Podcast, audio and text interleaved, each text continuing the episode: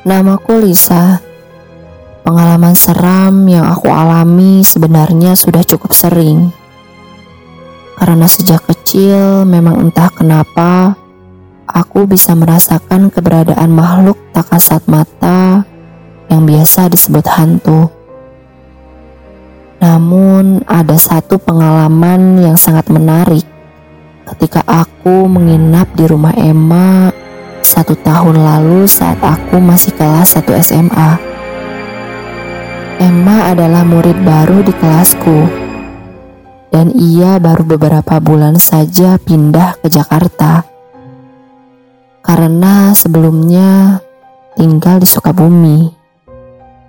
Namun karena ayahnya seorang prajurit TNI dan harus pindah tugas ke Jakarta, akhirnya Emma pun harus ikut pindah rumah dan pindah sekolah.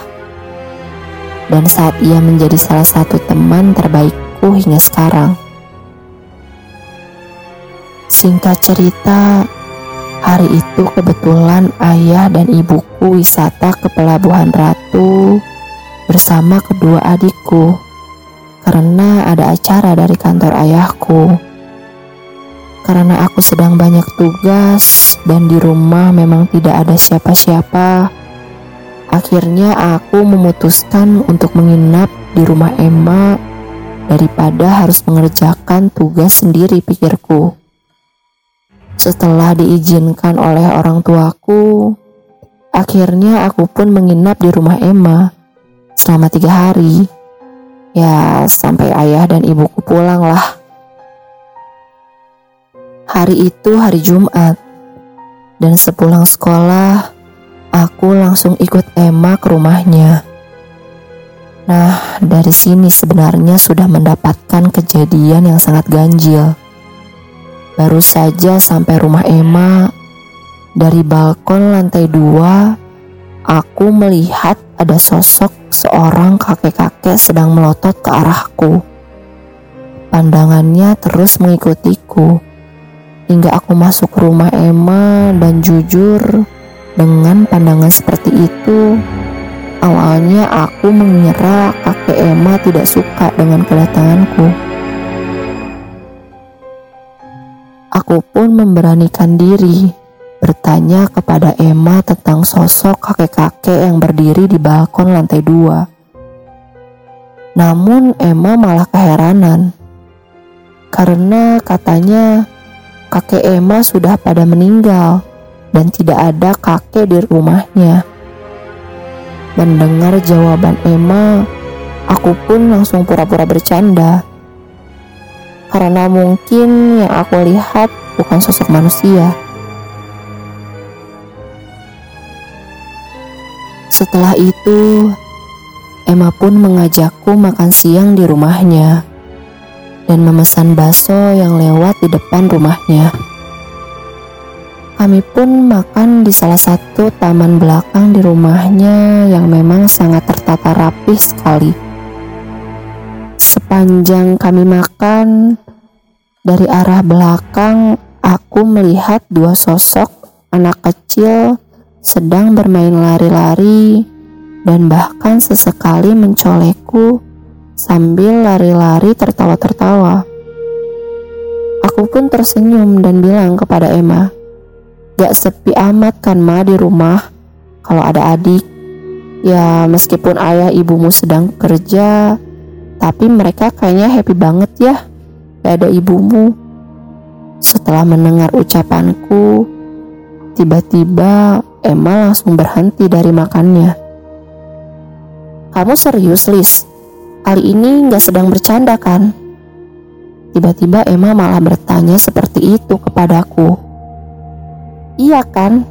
Emang di belakang kita adik kamu lagi lari-lari. Begitu jawabku. Muka Emma seketika pucat dan memandangku dengan penuh keheranan.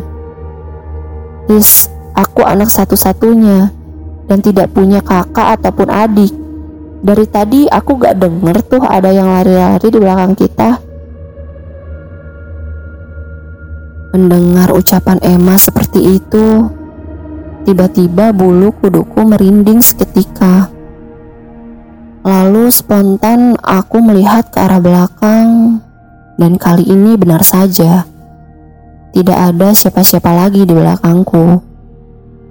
Namun tawa kedua anak kecil itu masih saja aku dengar di telingaku. Namun perlahan suara itu menghilang dengan suara azan asar yang saat itu berkumandang. Lalu aku pun menceritakan keadaanku yang sebenarnya kepada Emma. Kalau aku bisa melihat keberadaan makhluk halus. Awalnya Emma tidak percaya dengan ucapanku. Namun lama-lama ia juga memahami keadaanku. Mungkin sedikit bercerita sih dengan keadaanku yang seperti ini Dulu saat masih kecil, ayah ibuku malah menganggapku memiliki kelainan jiwa. Masih sangat aku ingat saat aku masih SD, sering kali aku diajak kedua orang tuaku ke psikiater. Namun kenyataannya, aku tidak memiliki gangguan jiwa sedikit pun. Hingga akhirnya ada salah satu teman ibuku yang ternyata suaminya adalah ustadz yang sering merukiah orang-orang yang kesurupan.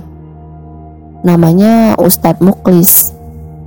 Setelah bertemu dengan beliau, akhirnya beliau pun bilang kepada orang tuaku kalau aku memiliki kemampuan melihat mereka.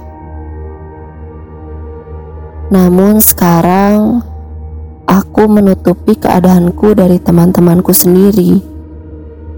Karena kalau mereka tahu, mungkin banyak juga yang malah bertanya-tanya tentang hal-hal mistis. Dan itu membuatku sangat lelah.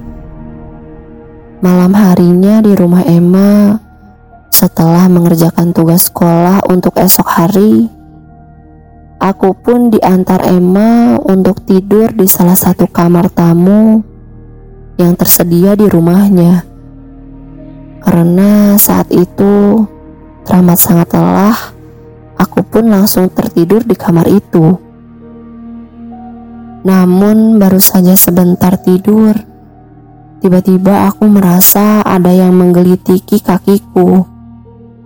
Karena geli, sontak aku pun langsung terduduk dan melihat ke arah ruangan kamar. Namun tidak aku lihat ada siapa-siapa di sana.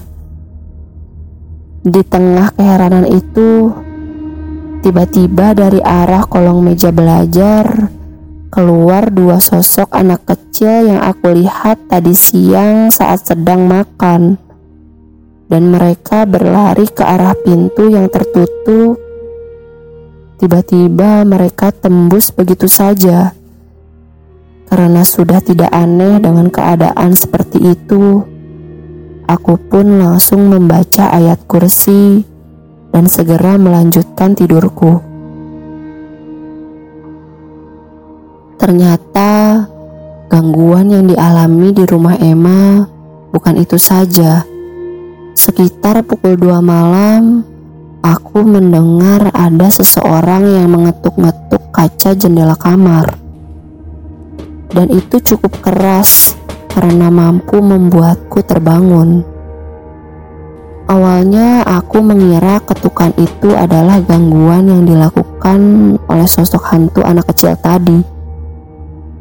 Saking berisik dan kesal dengan suara itu, Aku pun bergegas membuka tirai jendela, namun saat itu aku sangat kaget.